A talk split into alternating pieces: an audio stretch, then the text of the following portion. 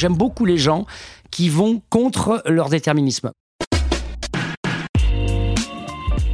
Bonjour à toutes et à tous, je suis Alexandre Mars et vous écoutez Pause, le podcast où l'on prend le temps. Le temps de s'arrêter, le temps d'écouter, le temps d'explorer, le temps de rire. Merci de votre fidélité et d'être de plus en plus nombreux à nous rejoindre chaque semaine. Chaque épisode est l'occasion de marquer un temps d'arrêt pour aller à la rencontre de mes invités. Ces femmes et ces hommes sont des artistes, des chefs d'entreprise, des écrivains, des entrepreneurs, des sportifs ou des activistes. Ils ont accepté le temps d'une pause de nous livrer les dessous et les secrets de leur parcours. Nous allons parler de réussite et d'échec, d'engagement et de mission, d'entrepreneuriat et de défis. Un moment unique et sans concession pour vous inspirer et vous évader. Vous êtes en pause, soyez les bienvenus. Mon invité est un amoureux du jeu. Comédien dans l'âme depuis sa jeunesse, il était le seul à croire en son destin. À coup de casting et de culot, il a réussi à forcer les portes du cinéma et de la télé pour devenir aujourd'hui un visage incontournable du petit et du grand écran. Artiste tenace, autodidacte et travailleur acharné, pas question pour lui de tirer sa révérence et de s'avouer vaincu, malgré des années de galère et de passage à vide. Absent des réseaux sociaux par choix, il mène ses combats de front sous le nom d'un aventurier au grand cœur, à l'image de ses engagements associatifs, mais aussi politiques. Bonjour Bruno Solo. Bonjour Alexandre. Bruno, tu as grandi dans le centre de Paris, le quartier des Halles, du Marais. C'était encore l'époque des primeurs, des brocanteurs. Beaubourg était encore un parking. Bref, un quartier populaire assez pauvre. Tu racontes d'ailleurs que l'immeuble tenait à peine debout, l'appartement était un peu insalubre. Quel souvenir gardes-tu de cette époque? Un souvenir de chaleur, de solidarité, de bonheur, parce que on était, euh, je dis on, parce qu'il euh, y a encore deux ans, j'aurais dit nous sommes. Mais j'ai perdu mes parents coup sur coup ces deux dernières années. Ça a été très douloureux parce que d'aucuns ont des problèmes avec leurs parents, ce qui est légitime. D'aucuns les retrouvent au moment ultime. Moi, euh, je les ai jamais quittés. Ils ne nous ont jamais quittés, ma sœur et moi. Ils nous aimaient aussi fort que nous les aimions. Nous le rendions bien cette euh, tendresse. Et c'est vrai que j'avais des parents extrêmement tendres, attentifs, bienveillants, euh, qui savaient aussi être fermes quand il faut l'être, parce qu'il faut savoir être Ton ferme. papa Mon papa, ma maman, les deux. Ils étaient assez cohérents dans leur manière de nous éduquer, c'est-à-dire que, comme je le fais d'ailleurs moi avec mon épouse, même si après on n'est pas toujours d'accord sur les moyens employés ou sur les sanctions, si tant est qu'il faille parler de sanctions parfois. Et donc j'ai un souvenir d'une famille effectivement où nous vivions modestement, mais euh, le mot modeste est un très joli mot. Je n'avais jamais l'impression de pauvreté ou de misère parce que mes parents étaient aventuriers, mon père était un homme curieux, nous nous promenions beaucoup, c'était un flâneur, c'était un homme euh, qui aimait nous faire découvrir euh, les gens, les pays et l'art.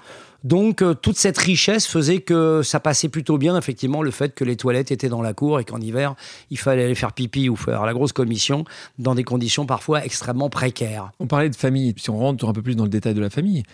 Ton grand-père paternel s'est battu avec les forces anarchistes contre Franco. Ton papa était libertaire. Ton oncle était un des instigateurs du mouvement écolo quand on baigne là-dedans, on a quand même des convictions un peu imposées de l'enfance, non? C'est une vraie question, le déterminisme social. euh, Politique, ouais. C'est la question de fond de tout être. Est-ce que nous sommes ce que nous nous inculque ou est-ce que nous devenons ce que nous imaginons? La question, elle est encore euh, pleine pour moi, mais c'est toujours pareil, c'est que je suis heureux d'être le fruit de ce que m'ont transmis mes parents. En revanche, par rapport à ce que je suis aujourd'hui, si mes parents m'avaient transmis ou avaient tenté de me transmettre quelque chose qui va à l'encontre des valeurs qui sont les miennes aujourd'hui, ça m'embêterait. Moi, j'ai pas beaucoup de mérite à être. euh, bon, j'ai mes défauts, etc. Machin, mais bon, peu importe. Je suis un être humain euh, complexe et pluriel. Mais j'ai pas tellement de mérite à être ce que je suis, un peu généreux, un peu progressiste, un peu à l'écoute, un peu curieux. Encore une fois, avec mes défauts, parce que là, j'ai l'impression que je fais un panégyrique de moi-même, et c'est pas ça que je veux dire. Mais j'ai beaucoup, beaucoup, beaucoup d'admiration pour les gens qui sortent de leurs Alors plutôt qui viennent vers mes valeurs que des valeurs opposées aux miennes. Mais par exemple, mon épouse a grandi dans une famille où effectivement la parole était peut-être un peu plus étriquée, euh, la pensée un peu moins large, les a priori un peu violents. Tes beaux-parents- vont mes beaux-parents. Non, non, non, non, non, justement, parce que ils étaient dans une sorte de carcan qui faisait que il manquait un petit peu de ce qui, à mon avis, est l'essentiel de ce que doit être un être humain, la culture. Et euh, la culture, c'est l'émancipation de l'âme, c'est l'émancipation de soi. Mes parents étaient des gens cultivés, les siens ne l'étaient pas. Ce que je vois, c'est que devenu mon épouse, comment elle a creusé son sillon, comment elle a cherché d'autres vérités, comme elle a senti que ce qu'elle entendait à la maison n'était peut-être pas nécessairement ce vers quoi elle avait envie d'aspirer, ça, je trouve ça admirable. Donc j'aime beaucoup les gens qui vont contre leur déterminisme. Moi, je n'avais pas envie de me battre contre les idéaux de mes parents parce qu'ils correspondent assez bien à ce que j'avais envie d'entendre jeune et ce que je suis aujourd'hui adulte. Alors qu'est-ce qui se passe? 13-14 ans, tu as une révélation, sans aller à Lourdes, tu veux devenir comédien. Bah, à 13 ans, effectivement, euh, une fois de plus, mes parents m'amènent voir une pièce, euh, même avant, hein, ils m'amènent voir une pièce à la cartoucherie à Vincennes, une pièce d'Ariane Mouchkine qui s'appelait L'âge d'or, et je vois euh, devant moi des comédiens totalement exaltés, fiévreux. C'était un théâtre un peu radical, c'est le théâtre des années 70. Hein. On n'est pas dans une pièce classique, premier acte, deuxième acte, c'était pas au théâtre ce soir, c'est le moins qu'on puisse dire, avec des acteurs à moitié nus pour la plupart, avec défendant des trucs, voilà. Bon, un théâtre un peu exalté, qui est un peu daté maintenant, on dirait. Mais à l'époque, ça prenait toute son ampleur et sa valeur. Je vois ça et je sors de là, je dis à mon père et à ma mère, je dis, oh, j'adorerais faire ça. Et puis petit à petit, à force d'étudier des textes à l'école, de me passionner pour l'histoire, le français, fort de ce que m'amenaient mes parents et de leur curiosité, je me suis dit que décidément, c'est ce que j'avais envie de faire. Comment ils ont réagi justement? Comme vous pouvez l'imaginer par rapport à la présentation que je fais d'eux. C'est-à-dire, mon père, il m'a dit, ben écoute, euh, parce qu'il avait beaucoup d'humour, il était assez moqueur, il m'a dit, écoute, euh, si tu peux faire vedette, ça m'arrangerait parce que je sens que je vais avoir une petite retraite. Il était ouvrier dans le bâtiment, mon papa, et euh, ma maman ne travaillait pas à ce moment-là. Ils étaient encore ensemble, ils se sont séparés en, tout en restant toujours très amoureux et très liés jusqu'au bout. Ils n'ont jamais divorcé, ils sont séparés, mais ils n'ont jamais divorcé. Ils ont refait leur vie, mais. Tu dis qu'ils étaient encore amoureux l'un de l'autre Oui, oui, enfin amoureux, non. ce, serait, faire offense, ce serait faire offense à, aux nouveaux partenaires. Non, non, mais ils avaient une grande tendresse, vraiment une grande tendresse. Mais ils l'ont vécu euh, chacun de leur côté. Ils et puis ils n'ont jamais divorcé. Non, jamais. Jamais. Mon père n'a jamais, euh, n'a jamais voulu euh, mêler une quelconque administration dans leur histoire qui avait été belle, qui avait donné naissance à ma sœur et moi. Et il a toujours été d'une honnêteté avec ma maman en lui donnant chaque mois, tous les mois de sa vie jusqu'à ce qu'il disparaisse et qu'elle disparaisse aussi. Donc, il a toujours donné de l'argent, et même quand nous avions quitté le foyer. Et il était d'une droiture absolue. Et voilà. Et ça, c'est quelque chose de très essentiel sur moi, d'une intégrité morale et d'une droiture morale qui ne s'est jamais jamais, jamais départi. Ni dans ses choix, ni dans ses attitudes, ni dans ses propos. Mon père était un juste. C'est un homme juste. Et mon éclaireur, ma mère l'était aussi, mais ma mère était plus... Il y avait une frivolité, une légèreté. Il y avait moins de gravité chez ma mère qu'il y en avait chez mon père. Je suis heureux d'être aussi le fruit de la légèreté un peu de ma maman et de la gravité de mon père. Ce que les auditeurs entendent de ta part, c'est en tout cas un vrai amour profond et vrai pour tes deux parents. Oui, et pour ma sœur aussi. Et bien sûr pour la famille. Mm. Comme quoi, chez toi, la famille a un rôle primordial. Donc tes parents divorcent, enfin se séparent, faisons attention, ils n'ont pas divorcé. Ta maman, donc, était mère au foyer avant sa séparation, sans diplôme, bah, elle a dû commencer à travailler. Ah et donc, elle a réussi à travailler et à se bouger pour arriver à, à subvenir aux besoins de la famille. Maman, c'est de faculté de se présenter quelque part, de dire euh, Oh là là, euh, j'aimerais bien travailler dans cette librairie, parce qu'elle adore les bouquins, donc. Et euh, on lui disait Mais oui, mais vous y connaissez quoi? Ben, je pourrais vous donner deux, trois conseils, il y a deux, trois auteurs que j'aime bien et tout. Et elle avait une sorte de contact tellement facile avec les clients, avec les gens, ses patrons, parce que c'est eux qu'il faut rencontrer au début, et puis ensuite avec les clients, que donc, elle n'a jamais eu de problème pour trouver du boulot. Librairie, maison mode. Donc la, question que j'avais, c'est est-ce que c'est d'elle que tu tiens cette audace, ce culot qui a fait que tu es devenu Bruno Solo? Je crois que le culot et cette audace, cette idée que rien ne m'est interdit et qu'on ne peut, on peut m'interdire des choses, mais que moi je ne m'interdis rien, donc cette liberté d'agir, je la tiens d'elle. En revanche, la réflexion et l'idée que tout n'est pas aussi simple et qu'il faut vraiment poser les questions sur le monde, ça je le tiens de mon père. Un bon mix. Le quartier dans lequel tu as habité à l'époque commence à s'embourgeoiser au fil des années. Et là, tu te retrouves au lycée avec euh, des fils d'avocats, de grands patrons. Donc toi, fils, comme tu dis, de famille modeste, mhm. est-ce que tu le ressens, ce complexe social? Est-ce que tu l'as jamais eu? Est-ce que les gens t'ont fait remarquer quand tu as ces années 16-18 ans? Je le sentais sur euh, les choses ostentatoires sur les fringues, sur les endroits où on part en vacances, sur le fait que ton papa ou ta maman viennent te chercher avec une belle voiture à la sortie de l'école, sur effectivement le fait que de temps en temps j'avais envie d'avoir euh, des Stan Smith et que bon bah, j'avais des palladiums parce que c'était en tissu, c'était moins cher. Je le sentais là-dessus, mais fondamentalement sur l'élan, sur ma faculté à me sentir à l'aise parce que j'avais un peu les mots, qu'ils m'avaient été transmis et que c'était quelque chose d'important dans notre famille. Non, j'ai jamais fait de complexe social Mais de temps en temps, j'étais ramené à ma condition de hey, tu devrais venir avec nous à tel endroit, c'est super. Ah bah oui, mais je peux pas, j'ai pas un rond. Mais tes parents, ils ne donnent pas d'argent. Euh, ils m'en donnent un peu, mais pas ce qu'ils vous donnent à vous. Donc là, oui, je le sentais. Là, je le prenais. Mais comme j'étais solidement éduqué, c'est quelque chose que je compensais assez vite. Mais quand tu as cet âge-là et que tu n'as pas ce que d'autres autour de toi peuvent avoir, est-ce que tu sens que ça va devenir un, un moteur pour toi? Est-ce que l'argent était un moteur, le succès, ou c'était juste jouer? Quel est ton moteur à cet âge-là bah, C'était la générosité de ceux qui avaient déjà. Moi, je ne trompe pas dans le manichéisme imbécile de savoir que les classes euh, laborieuses et populaires seraient plus valeureuses, auraient plus de vertu que ceux qui, que l'élite. Voilà, pour schématiser l'extrême. Moi, parmi les enfants euh, fils de l'élite, de médecins, d'avocats, d'artistes qui avaient réussi, parce que un artiste, il faut qu'il réussisse pour faire partie de l'élite. Hein, autrement, il fait vraiment partie de la lead du monde, hein, parce qu'un artiste qui marche pas, c'est quand même un métier quand même très compliqué. Mais ce que je veux dire, quand je croisais ces garçons et ces filles, bah, voilà, et j'ai croisé plein de garçons et de filles extrêmement généreux qui me disent T'as pas, mais nous on a, viens, tu vas quand même pas t'empêcher de venir avec nous parce que t'as pas. Ils n'étaient pas mesquins. Je suis heureux d'avoir grandi avec la solidité euh, intellectuelle qui me semblait être la mienne dans un milieu qui avait des choses que je n'avais pas. Effectivement, euh, un accès euh, plus facile aux petits plaisirs de la vie, aux petits restaurants, aux jolies voitures, aux jolis appartements, etc. J'allais de temps en temps faire des fêtes dans des appartements qui étaient beaux et j'étais pas envieux. Je n'étais pas jaloux non plus. Je pouvais être envieux de temps en temps. Je me dis, ah ouais, moi j'aimerais bien avoir une grande chambre. Moi j'ai toujours eu une chambre avec ma sœur. J'ai jamais eu ma chambre à moi, tu vois. Mais en revanche, euh, de temps en temps, en allant chez d'autres, je me disais, j'aimerais bien avoir ça aussi, mais pas au point que ça me bouffe et que ça m'empêche de m'épanouir. Pas à ce point-là. On va en reparler. Je pense que cette quête de liberté, cette mhm. envie de liberté que tu attaches à beaucoup de tes décisions, euh, mon mhm. avis, c'est vu très tôt dans ta carrière. Mais si on revient sur ce moment où tu es tout jeune, mhm. normalement, il faut prendre des cours de théâtre. Tu n'as pas forcément les moyens. Comment on se débrouille sans avoir la technique? Tu improvises, tu galères pendant quelques années. Comment tu fais à ce moment-là, dans le Paris des années 80 Alors, j'avais quand même, euh, pour moi, euh, encore une fois, j'y reviens, ça peut paraître un peu récurrent et obsessionnel chez moi, mais j'avais quand même cette euh, chance d'avoir vu beaucoup de gens voulaient devenir comédiens, de copains et de copines. Pour autant, est-ce qu'ils avaient vu des films Est-ce qu'ils avaient vu autant de pièces que moi? Moi, je m'en étais mangé un paquet de pièces de théâtre. J'en avais vu un paquet de films. J'en avais lu des tonnes de livres sur le métier, sur l'art de la comédie. J'avais lu euh, Le paradoxe du comédien de Diderot à 13 ans. J'avais lu euh, le livre euh, de Jouvet sur le comédien. J'ai oublié le titre là, mais ça me reviendra. Mais j'avais vu des pièces. J'étais déjà, comment dire, imprégné je suis un buvard, moi. Hein. J'appréhende assez vite ce qui se passe autour de moi.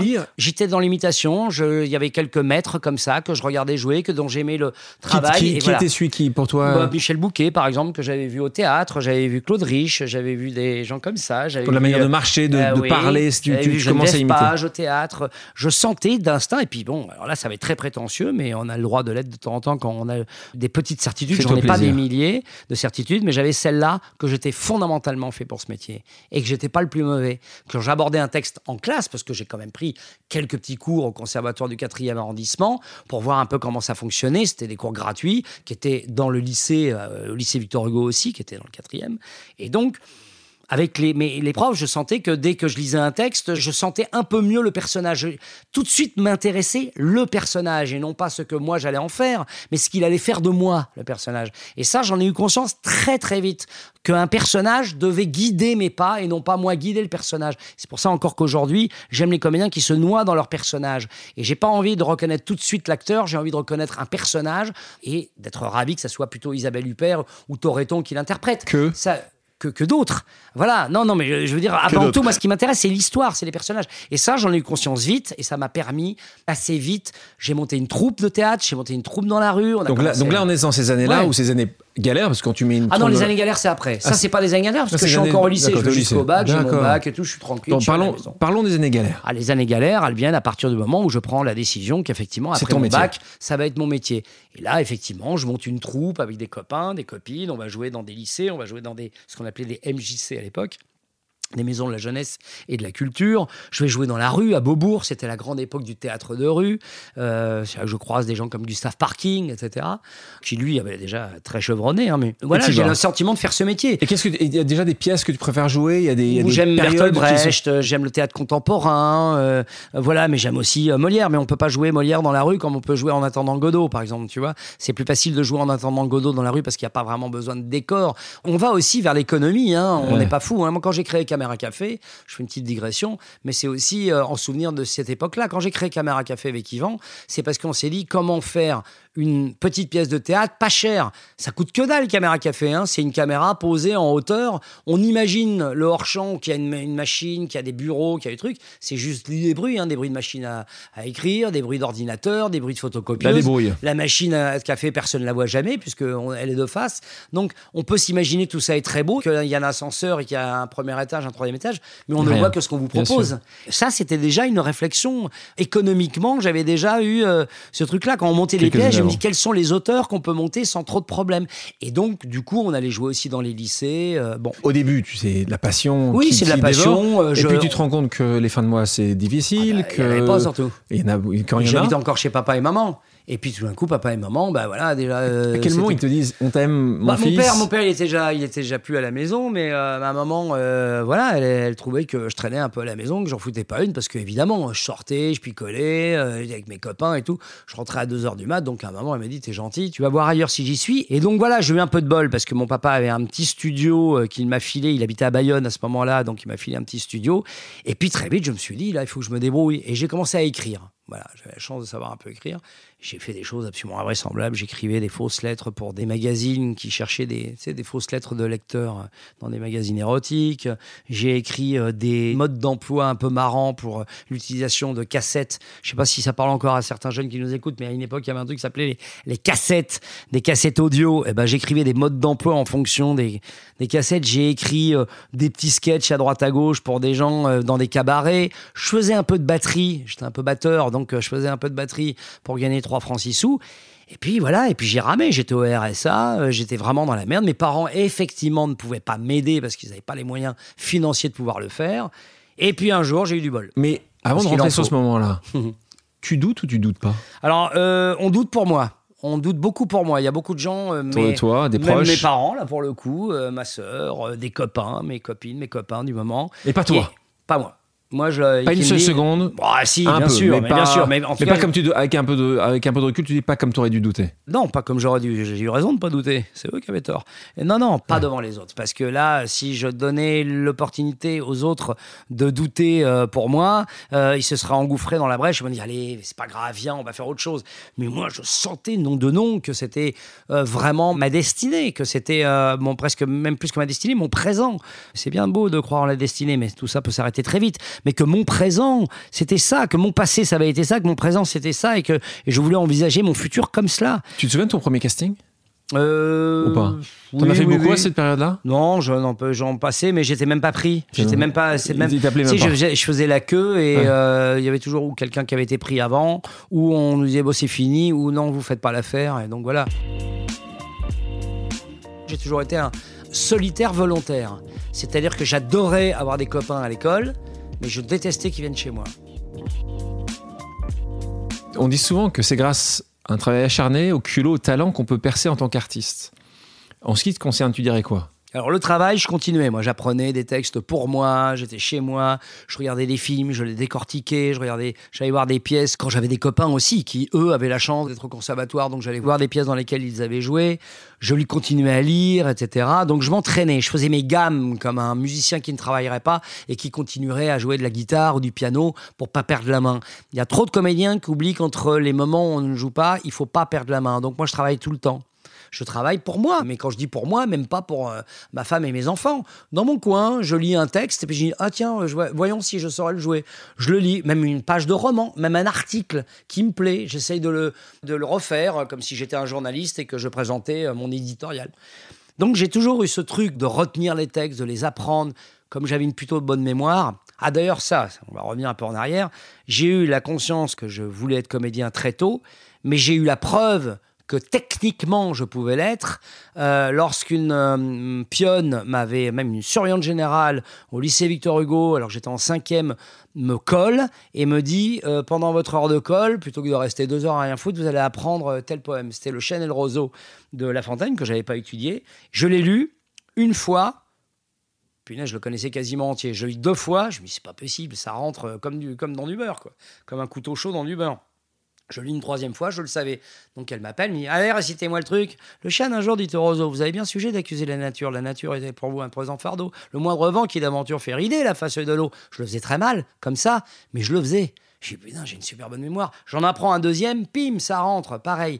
Et je me rendais compte que j'arrivais à accumuler assez facilement des textes, à les apprendre. Ça déjà, c'est de la chance. Hein, c'est un bon, euh, non mais c'est un, bon départ. C'est un bon départ. Tu dis punaise, si ça, ça peut m'aider en plus. Donc voilà pour en revenir après, donc voilà, je rame effectivement, mais j'ai la certitude qu'il faut que je m'accroche jusqu'au jour où. Et moi j'aime bien cette, ce jour où parce que tu étais devenu l'élite de la figuration. Ouais. C'est comme ça que tu es parce que tu arpentais les studios télé sans relâche. C'était une manière de gagner aussi un peu d'argent euh, d'une manière assez facile. Et là, je faisais partie pas de l'élite, mais d'une sorte d'aristocratie de la figuration. On oh, vraiment différent, c'est vraiment une grande différence. Ouais. Vous, tu retrouves quelques personnes, vous faisiez tous les studios. On faisait, on faisait les émissions, parce qu'à l'époque, les émissions de télé, souvent le public avait de la claque, on touchait un petit billet pour venir applaudir chez qui chez Foucault, qui chez Sabatier et tout. Et donc je me retrouvais là jusqu'au jour où je me suis retrouvé dans une émission d'Ardisson. Et, et, en plus, j'ai dit non au début parce que c'était moins bien payé, c'était plus long et on était debout. parce que moi, quand non, moi je suis aristocrate, je refuse. J'étais feignant ouais, c'est pas ça. C'est que c'était pas bien payé. Je savais que j'avais, euh, tu vois, j'avais besoin de payer mes petits loyers, mes petits trucs, remplir un peu mon frigo avec les quelques pâtes et un peu de moutarde. Et, Mais ce que je veux dire par là, c'est qu'à un moment, on m'appelle pour une émission de Thierry Ardisson. Et je dis, ah ouais, ouais, super. En plus, Thierry Ardisson, à cette époque-là, il, faisait, euh, il avait fait Lunettes Noires pour Nuit Blanche et tout. Il commençait vraiment à être une sorte d'incarnation de ce qu'on aimait à la télévision. Quand on avait 25, 26 ans, Lunettes Noires pour Nuit Blanche, ça avait quand même plus d'allure que certaines émissions à la con qu'on pouvait voir à la télévision, tu vois. Et donc, euh, une nouvelle émission qui s'appelle Télézèbre et tout. On m'explique un peu le concept, enfin, gentiment, parce qu'on n'a pas à nous expliquer à nous, mais la fille qui nous recrutait pour faire de la figure, elle était drôlement sympa. Elle me dit, mais si, Bruno, personne ne veut la faire. Je dis, bah ouais, attends, 5 heures debout, payer 100 balles, alors que les autres, ils payent 200 balles, on est assis. En plus, dans les autres émissions, on se mettait un peu de côté. J'amenais un bouquin, tu vois. J'ai amené mon Walkman à l'époque et j'écoutais de la musique des fois. Avec tu cassette. Tu te souviens du prénom de cette jeune femme qui t'a Oui, elle s'appelait Virginie. Et elle insiste. Elle me dit, je t'en prie, il y a plein de gens qui me disent comme toi qui veulent pas venir. Je dis, bon, d'accord, je viens. Et bon, et je suis venu et Ardisson m'a repéré et puis voilà. Et de ce jour-là, je n'ai jamais arrêté de travailler. Donc là, c'est Ardisson. 1990. C'est Ardisson. Raconte-nous parce que c'est Ardisson qui, qui, te repère. en fait, c'est Yvan Le Bolloc qui me voit en train de faire le con dans le public avec un copain. Et qu'est-ce qu'il faisait Yvan euh, sur cette Yvan, lui, il venait d'arrêter euh, l'éducation euh, nationale puisqu'il avait été instituteur pendant un petit moment à une époque où il recrutait beaucoup. Je me demandais comment il avait réussi le concours, mais en tout cas, il était instit pour des petites classes et il en avait marre. Et depuis un an, il lisez le courrier sur Europe 1, le courrier des lecteurs. Euh, sur Europe 1 dans une émission d'un homme totalement inconnu à l'époque qui s'appelait Jean-Luc Delarue, le regretté Jean-Luc. Et, euh, et Jean-Luc Delarue trouvait qu'Yvan avait un bagou, une gueule beau mec et tout. Il lui dit écoute, t'es rigolo, t'as plein d'idées. Euh, il y a Hardisson qui, qui, cherche des, des, nouvelles gueules, euh, va proposer ta tronche. Et il y est allé, Yvan, au culot. Et euh, Hardisson lui a dit bah, écoute, c'est marrant. Et dans l'idée qu'il avait eue, Yvan, c'était qu'il devait prendre quelqu'un dans le public pour faire l'arbitre d'un petit jeu à la con qui durait 5 minutes, qui était un prétexte à faire à dire des imbécilités. Hein. Le jeu n'avait pas grande importance. Et il voulait faire des petits sketchs, tu vois il m'a repéré dans le public, il me dit Ouais, ça ne dirait pas de faire l'arbitre de mon jeu. Et moi, au début, je lui dis non. Je lui dis non parce que je vois ce qu'il y a à gagner. Je vois qu'il y a à gagner euh, une batterie, j'étais batteur, un scooter, j'en avais pas. Et c'était des questions de culture générale sur le ciné, le théâtre, la littérature. Comme j'avais cette chance d'avoir un petit peu de culture générale, je me suis dit, je vais les bouffer, les candidats. Et je suis reparti avec une batterie, un petit peu d'argent et, un scooter. Euh, et un scooter. Tu vois, je ne serais pas venu pour rien. Et il insiste, il me dit non, mais écoute, tu me fais vraiment marrer, je t'écoute depuis tout à l'heure. Et euh, Virginie vient me voir, elle me dit écoute, euh, Ardisson, il vous a regardé tous les deux en train de discuter, vous le faites marrer, vas-y, je suis sûr qu'il va se passer un truc. Et effectivement, je suis monté sur cette estrade et j'ai senti qu'en posant le pied sur cette estrade, je n'en descendrais plus. Que c'était enfin l'occasion pour moi de montrer ce que je savais faire sur une petite séquence de 3 minutes. Et effectivement, Ardisson nous a dit, je vous garde tous les deux. Canal Plus nous a repérés, le top 50, le plan de super. À ce moment-là, juste après ça, quand tu es redescendu de cette estrade, t'as appelé maman, t'as appelé papa? Non, non, non. Quand je suis redescendu de l'estrade, personne ne m'a appelé. Euh, et tout d'un coup, euh, quelqu'un vient me taper sur l'épaule et me dit euh, Thierry Ardisson veut te voir. J'ai compris, j'ai compris ce qui allait se passer. Je suis monté dans le bureau. Ardisson a commencé à me dire Je trouve que vous fonctionnez très très bien tous les deux. On va arrêter ton idée, dit-il à Yvan, que tu prennes chaque semaine quelqu'un dans le public pourquoi tu restes pas avec ce gars-là? Ça matche bien. Effectivement, Yvan et moi, on se connaissait pas, on s'était jamais vu quand même. Il avait balancé une balle, j'avais répondu, et vice-versa, comme s'il y avait une sorte d'évidence entre nous. Donc, du coup, euh, Ardisson dit reste ensemble. Et Yvan, qui ne me connaissait pas, lui, pour le coup, il était censé revenir la semaine suivante, tu vois. Bien sûr à qui on partage un gros gâteau, on lui demande de le partager avec quelqu'un qui connaît pas. J'aurais pu être une petite tête de con, tu vois. En plus, il voyait bien que j'avais du bagou, peut-être plus que lui parce qu'il n'avait pas une formation de comédien. J'aurais très bien pu le pousser sur le bas-côté et prendre la place. Eh ben, ce mec-là. Il réfléchit ou pas? Non, il réfléchit pas. C'est ça, c'est pour ça que c'est devenu mon ami et qu'on s'est jamais quitté depuis. Euh, c'est pas seulement pour ça, c'est mais aussi pour ça, c'est que j'ai vu chez cet homme-là l'incapacité d'imaginer que j'étais quelqu'un de mesquin et chez lui, aucune mesquinerie ou aucune espèce de calcul ou de défiance. On a le droit d'avoir de la défiance, mais on ne peut pas avoir de la défiance avant de savoir à qui on a affaire. Et quand il a eu affaire à moi, il m'a dit bah reste. Et voilà, et je me suis dit ok. Avant tout ça, tu penses à quoi quand tu le vois? Déjà, je trouve qu'il est beau. Je trouve que c'est un super beau mec. je me dis, putain, il a une gueule parce qu'il est. Bon, maintenant, il est très tapé. Maintenant, je suis devenu beaucoup plus beau gosse que lui. Maintenant, il fait vieux, vieux beau, un peu dégueulasse, tu vois. Ça plaît, hein ah, Ouais, ouais, il le sait, on en parle souvent. Et puis, il est, très lucide, hein, c'est pour ça qu'il se montre moins. Mais euh, déjà, je vois que c'est un moqueur, comme moi, comme tu peux l'entendre. Et, euh, et puis, je sais pas, il me fait marrer. J'aime son bagou, j'aime ce qu'il dégage. Et au bout de deux semaines où on travaille ensemble, je me rends compte qu'on a des parcours assez similaires, que nos parents se ressemblent beaucoup parce que son père était un homme admirable aussi, communiste, lui, pour le coup. Mais euh, je sens des, affinités culturelles, des affinités intellectuelles, des affinités euh, humoristiques, des affinités vraiment très fortes. Quoi. Ça faisait longtemps que je ne m'étais pas fait un pote. Moi, je suis très exigeant sur mes amis, euh, qui le sont aussi sur moi, je veux le croire. J'ai les mêmes depuis toujours. Depuis toujours. Moi, Jérôme, Benjamin et Stéphane. Et puis. T'en as d'autres depuis quand même. Pas beaucoup. Pourquoi? Tu Parce penses que, que j'ai plein de copains, mais des amis, j'en ai pas des masses, non. Et puis parce que c'est plus compliqué dans les milieux que as, dans lesquels tu es rentré après Non, Comment c'est possible Non, c'est pas ça. On va tout mélanger. Mais quand j'ai choisi mon patronyme, parce que je m'appelle pas Solo, quand j'ai choisi mon patronyme pour faire plaisir un petit peu euh, et pour rendre la légende un peu plus belle, si tant est qu'il faille parler de légende quand, euh, quand je m'évoque, mais juste comme ça en règle générale, pour rendre la légende plus belle que la, que la vérité, il vaut mieux balancer la légende. C'est Orson Welles, je crois, qui disait ça. Mais voilà, j'ai dit que Solo, je l'avais choisi grâce à Solo. Han Solo dans La Guerre des Étoiles. C'est un peu vrai, parce que j'adorais ce côté franc-tireur. Ah, dis-moi la vérité, vas-y. s'engage pas. Non, mais c'est un peu vrai.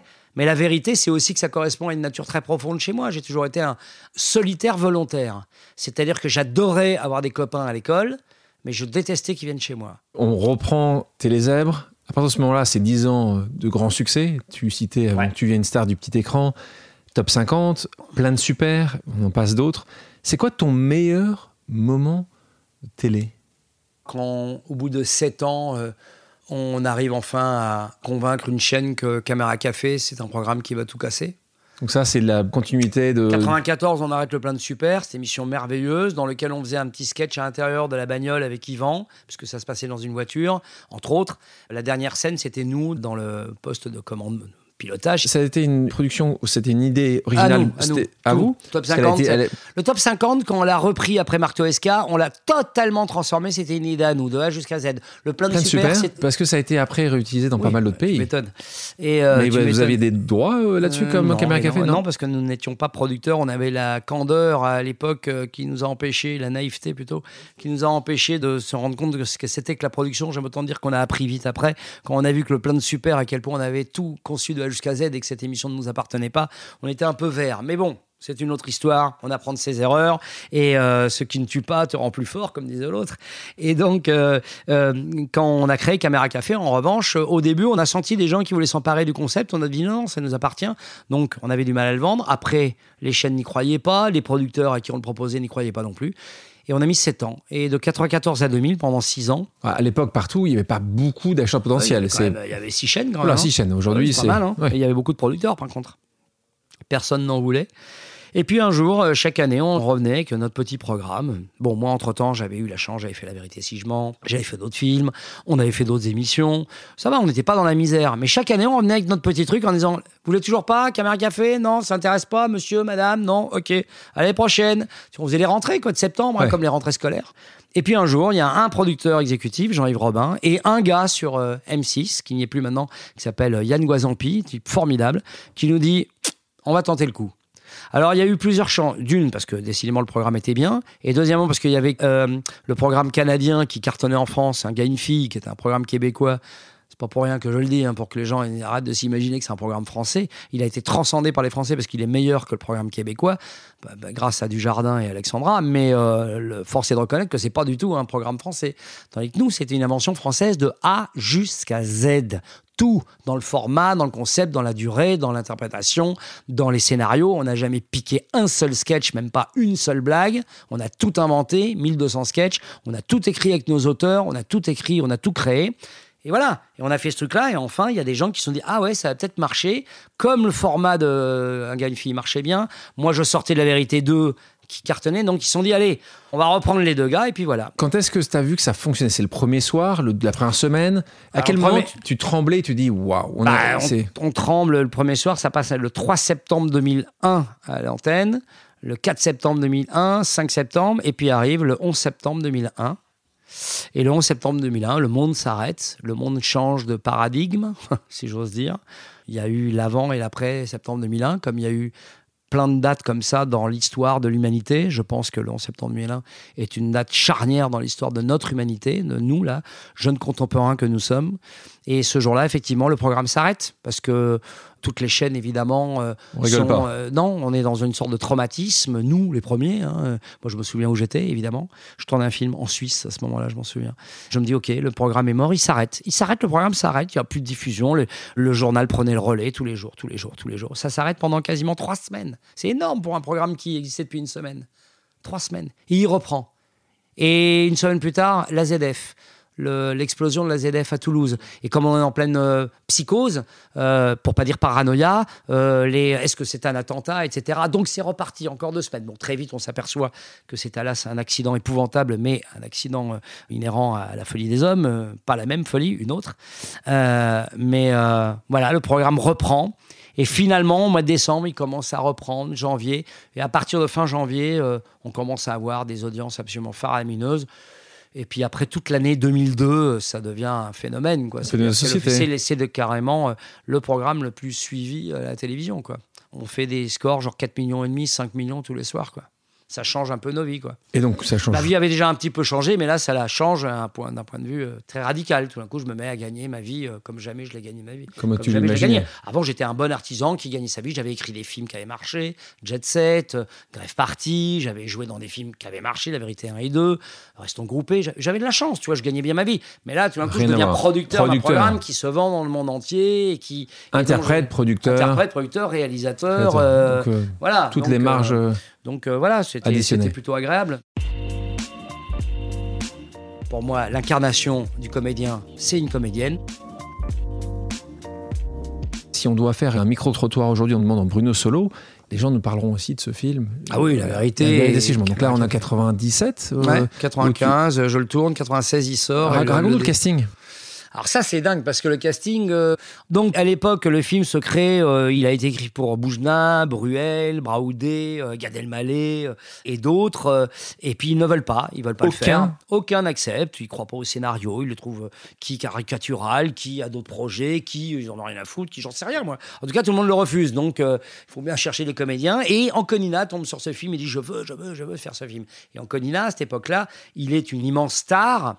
Vraiment, euh, une popularité incroyable, mais il n'a pas tourné euh, de films grand public ou de films qui ont marché depuis pas mal d'années. Donc il est dans le creux.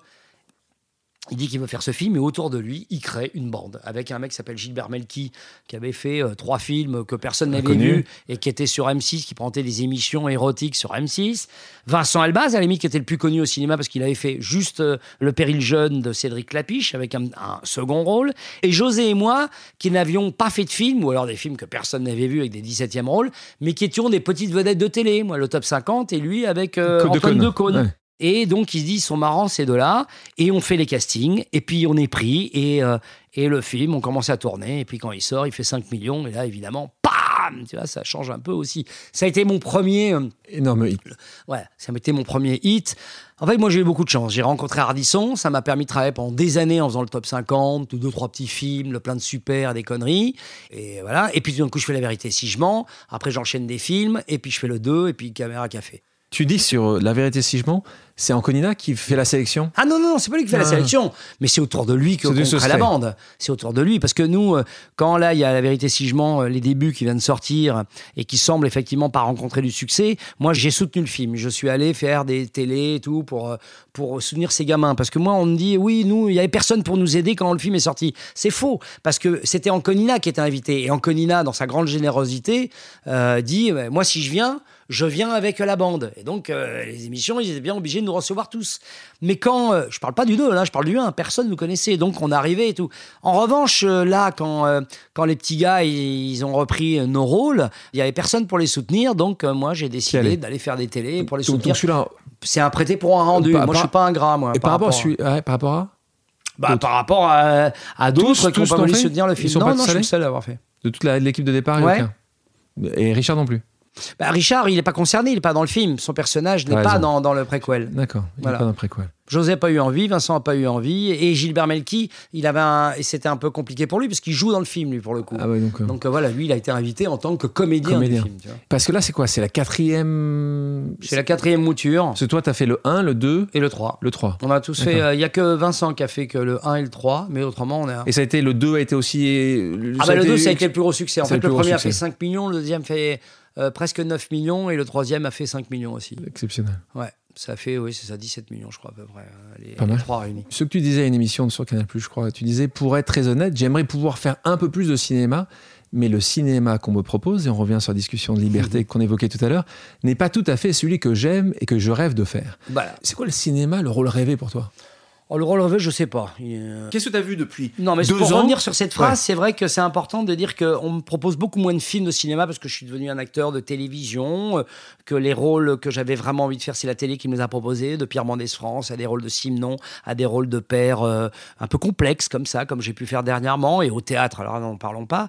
Et que le cinéma, à chaque fois qu'on m'en propose, c'est plus les films que j'ai envie de faire. Et les films que j'adorerais faire, euh, de Anne Fontaine à Jacques Audiard, en passant par Clapiche ou euh, Benoît Jacot ou euh, Pierre Salvadori ou euh, Marion Vernou. bon, ben, ces gens-là, je les ai déjà croisés. Je sens une vraie bienveillance de leur part à mon égard. Pour autant, quand ils font des films, bah, ils pensent pas à moi. Qu'est-ce que tu veux? Moi, je vais pas forcer les gens. hein. On peut, on peut essayer de leur dire ah putain, vas-y, essaye-moi. Mais quand il n'y a pas le désir, il n'y a pas le désir. J'ai disparu un peu de ces radars-là. Et de temps en temps, on me propose des films. Manque de bol, c'est pas des films que j'ai envie de faire. C'est des par où t'es rentré, je t'ai pas vu sortir, des rejoue-moisans de la trompette, des pyjamas pour 12. Euh, en as fait aucun Je suis content. T'en as fait aucun Aucun de, de ces trois-là, en tout cas. Je sais Aucun même pas s'ils se sont faits finalement, ces trois titres-là. Mais pour dire que euh, ces films-là, je suis ravi qu'ils existent. Il y a des gens qui aiment ce genre de films. Il y a des comédiens qui sont très doués pour les faire. Moi, je m'en fous. Voilà, c'est pas les films que j'ai envie de faire.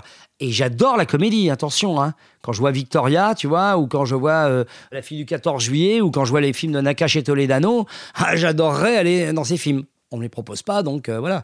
Maintenant, euh, au théâtre et en télévision, là oui, on me propose des Mais choses. Est-ce que tu penses que si tu appelais Bruno Sédou, Bruno Depardieu, j'en ai quand même quelques-uns d'autres, est-ce que tu, on te verrait plus au ciné ou Non, non, ça c'est faux. Ça c'est vraiment une malveillance et des critiques faciles. Je suis pas persuadé qu'avoir été Guillaume Depardieu c'était si facile.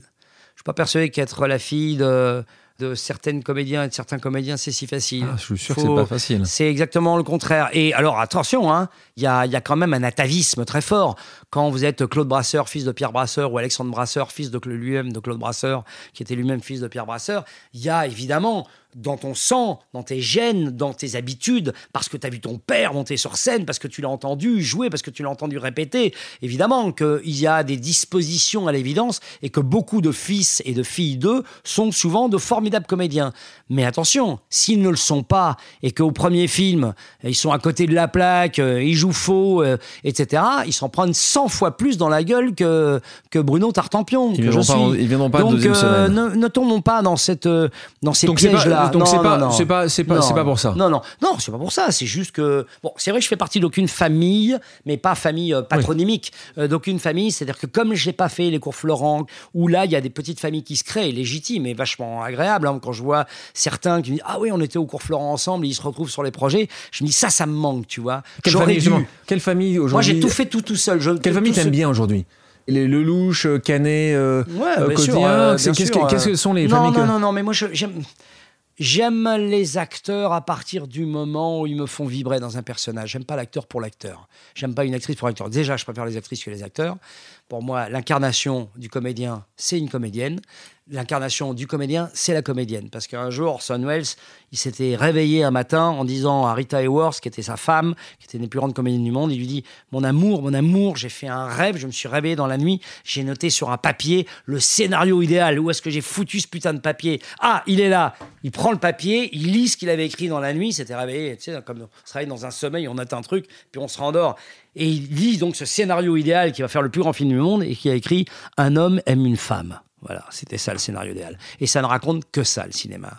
Et que ça soit même des histoires de guerre, que ça soit des histoires d'horreur, que tu sois à Snosferatu ou le débarquement, c'est jamais que ça. C'est que des histoires d'amour. L'amour qui est la force la plus puissante de l'univers. Et voilà. Et pour qu'il y ait de l'amour, moi, en tant qu'homme, je considère que mon amour, en tant qu'homme hétéro, voilà, parce que je suis un homme hétérosexuel, pour moi, l'incarnation de ma passion, de ma motivation, de mon moteur, c'est les femmes. Les femmes, qu'elles soient mères, qu'elles soient sœurs, qu'elles soient filles, qu'elles soient épouses, c'est ça. Et donc, pour moi, les plus grands, la plus grand, les plus grands comédiens du monde, Sont des c'est les comédiennes. comédiennes. C'est un peu sophistiqué comme jugement, mais c'est parce que c'est un truc fort d'un poème de Bachelard aussi que j'aime beaucoup et qui disait ça. Voilà. Et tu parlais d'audace. Tu parlais justement parfois de ne pas avoir certains rôles que tu aimerais avoir ou de ne pas être appelé sur certains rôles. Tu peux nous expliquer ce qui s'est passé, si euh, mes informations sont bonnes, Ouais. sur Jet Set euh, avec Lambert Wilson? Tu devais jouer dans Jet Set? Ah oui, non, Ah. non, non, non, c'est pas ça, c'est pas ça. C'était quoi exactement non, j'ai joué dans un film qui s'appelle Jet Set que j'avais coécrit avec Fabien Otteniente euh, à l'époque et j'ai rencontré Lambert Wilson sur ce film et puis on a plutôt euh, sympathisé. Et puis euh, j'habitais en Belgique à l'époque et quand j'étais donc à Bruxelles, je me balade dans la rue et je croise Lambert Wilson. Je lui dis ah comment vas-tu? On s'embrasse et tout. Et il me parle, euh, je lui dis qu'est-ce que tu prépares là? Il me dit je prépare un très beau film de Brigitte Rouen qui s'appelle Chameau. Je fais un rewind, je reviens un peu en arrière. Trois mois avant, je suis sur La Vérité si je mens numéro 2 en Tunisie et un technicien à côté de moi lit un script. Je dis, ah, c'est quoi? Ça s'appelle Chameau, on tournait dans le désert. Je dis, c'est marrant, tu, pourquoi Chameau c'est... C'est un film que je vais faire après La Vérité si je mens et je regardais un petit peu euh, de quoi ça parlait. Et je lui dis, c'est qui? Ah, Brigitte Ron, j'adore son cinéma. Elle avait fait Outre-mer, elle avait fait Post-Coitum Animaltrice. J'adorais ce qu'elle faisait. Et scénariste un peu intellectuelle, mais très viscérale comme ça. J'aime son cinéma. Un peu sanguin euh, comme ça et, et cérébral. Et je lui dis, je peux le lire? Il me dit, oui, si tu veux. Et je lis le, le film et il y a un rôle. Je dis, oh, je veux le faire. J'appelle mon agent. Je dis, écoute, je viens de lire un scénario, j'aurais pas dû le lire. C'est incidemment que je suis tombé dessus. Est-ce que tu peux euh, appeler la réalisatrice et lui demander si ça l'intéresserait de rencontrer Bruno Solo? Elle me dit d'accord, elle l'appelle, elle me rappelle deux jours après, elle me dit bon ben ça n'intéresse pas de te rencontrer. Je lui dis comment ça hein? Je suis Bruno dit, Solo Non non non non non, je lui dis putain non non justement j'ai pas je, je place pas mon orgueil dans ces trucs là. Non, je dis juste mais bordel si, il faut qu'elle me rencontre, j'ai vraiment envie de faire le rôle, je le désire, quand on désire, il faut rencontrer. Bon bref. Je rentre dans mes délires à moi et elle me dit bah oui mais qu'est-ce que tu veux, ça l'intéresse pas, elle voit d'autres trucs. Bon. OK, ça arrive, c'est le boulot, c'est le projet, c'est la vie des projets. Je reviens en avant, je suis donc à Bruxelles, je croise Lambert Wilson, je viens de tourner avec lui, quelques, un an avant, dans le Jet Set. Et je lui dis, qu'est-ce que tu fais bientôt? Il me dit, bah, je prépare un film de Blanc qui s'appelle Chameau. Et là, je sais pas ce qui me prend. Au lieu de dire, putain, je l'ai lu, j'aimerais tellement le faire, je lui dis, ah, mais moi aussi, je vais le faire. Il me dit, mais comment ça, tu vas le faire? Bah oui, je vais le faire. Brigitte Rouen m'a appelé cet après-midi pour me dire que j'avais le rôle de, je sais plus comment il s'appelait, le personnage c'est pas beau, c'est pas beau de mentir. Mais c'est magnifique, tu plaisantes ou quoi? Et euh, c'est magnifique ce mensonge-là, parce que qu'est-ce qui se passe? Oui, ma mère me dit Oh, mais c'est génial Et moi, bien sûr, je rentre chez moi en sueur, je dis Oh, qu'est-ce que j'ai fait? Qu'est-ce que j'ai fait? Et qu'est-ce qui s'est passé? Deux, trois heures après, ou le lendemain, peu importe. Dring, je décroche, allô? Salut, c'est Brigitte Rouen. Elle a vu mon numéro, euh, c'est facile d'avoir le numéro. Alors, comme ça, petit con, tu joues dans mon film? Je dis Bah ouais, si tu le veux bien.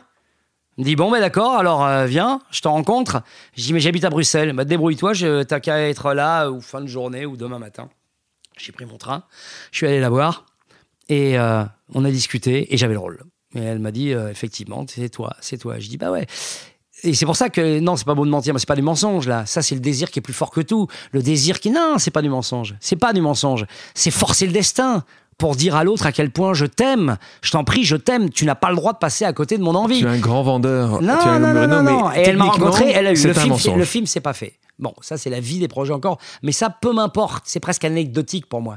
Mais euh, que le film se soit pas fait, enfin, j'aurais aimé qu'il se fasse, mais c'est anecdotique. Ce que je veux dire, c'est que de ce jour-là, je me suis dit effectivement, tu ne peux pas, tu n'as pas le droit quand tu fais ces métiers-là, ces métiers qui ne sont que de l'expression orale, que de l'expression intellectuelle, que du désir. hein. on le dit tout le temps. hein, on ne vit que grâce au désir des autres quand on fait ce métier-là. Eh ben, tu ne peux pas ne pas dire à quelqu'un que tu aimes qu'il passe à côté de toi. C'était tout ce que je voulais lui dire. Ne passe pas à côté de moi, je te veux. Après, c'était elle qui décidait de me prendre ou pas. Mais euh, voilà, pour moi, c'est très important. C'est quoi le meilleur rôle au cinéma selon toi que tu aurais aimé jouer? Une réponse. Si tu en avais un. Hmm. Un film qui raconterait l'histoire de mon papa.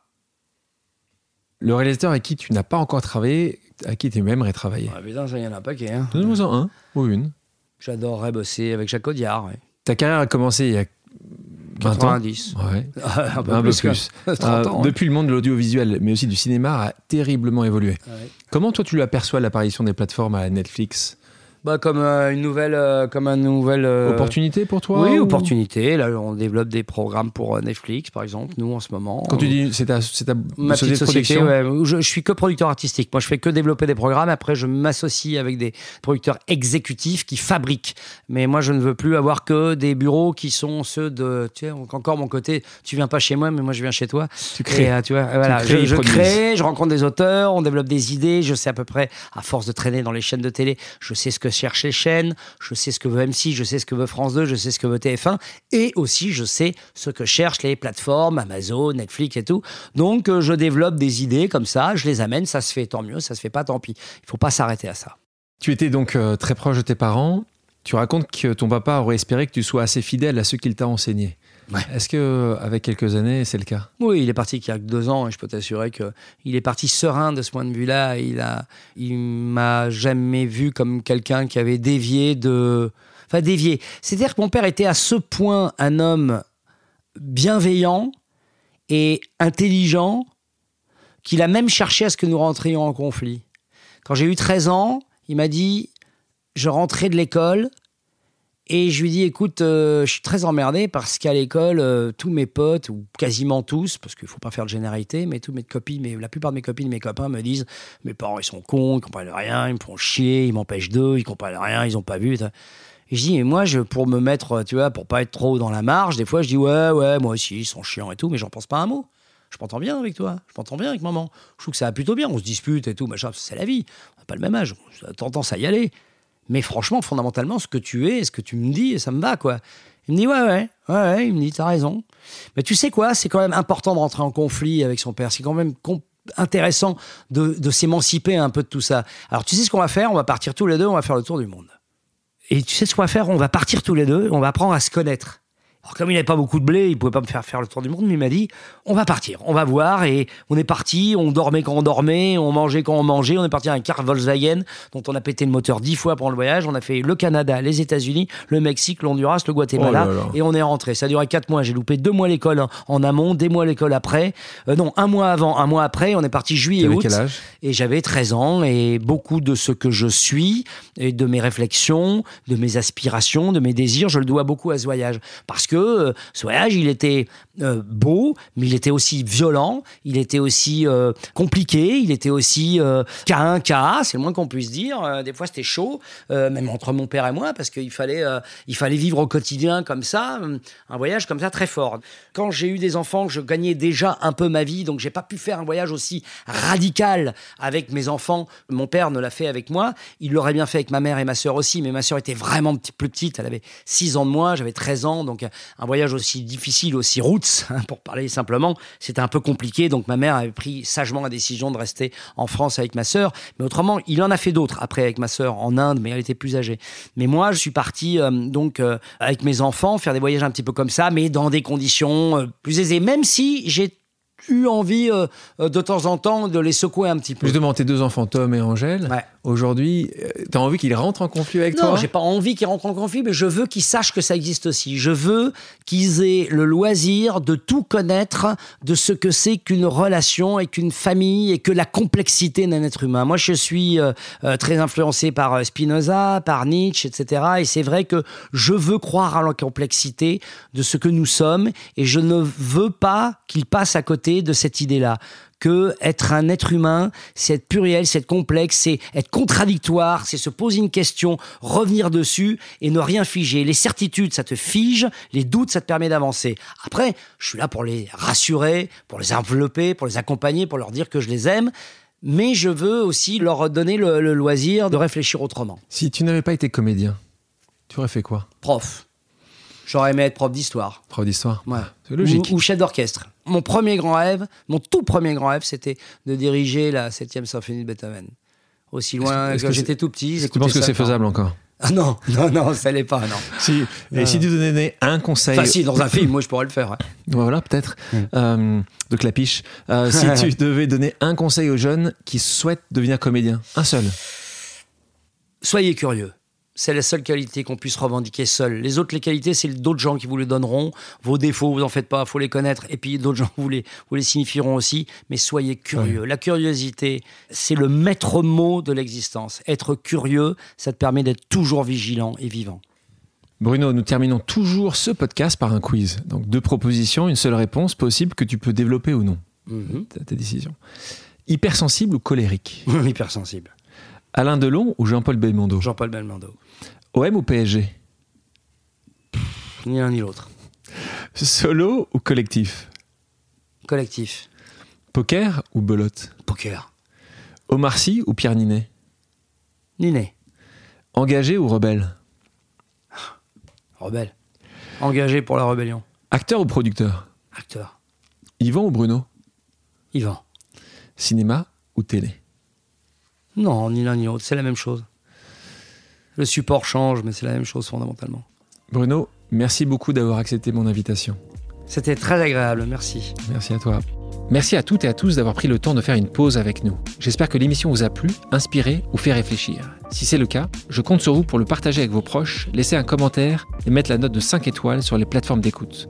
Si vous voulez me suggérer des invités ou simplement me faire part de retours, vous pouvez me contacter via LinkedIn en tapant Alexandre Mars ou bien m'écrire à l'adresse suivante, le podcast pause at gmail.com.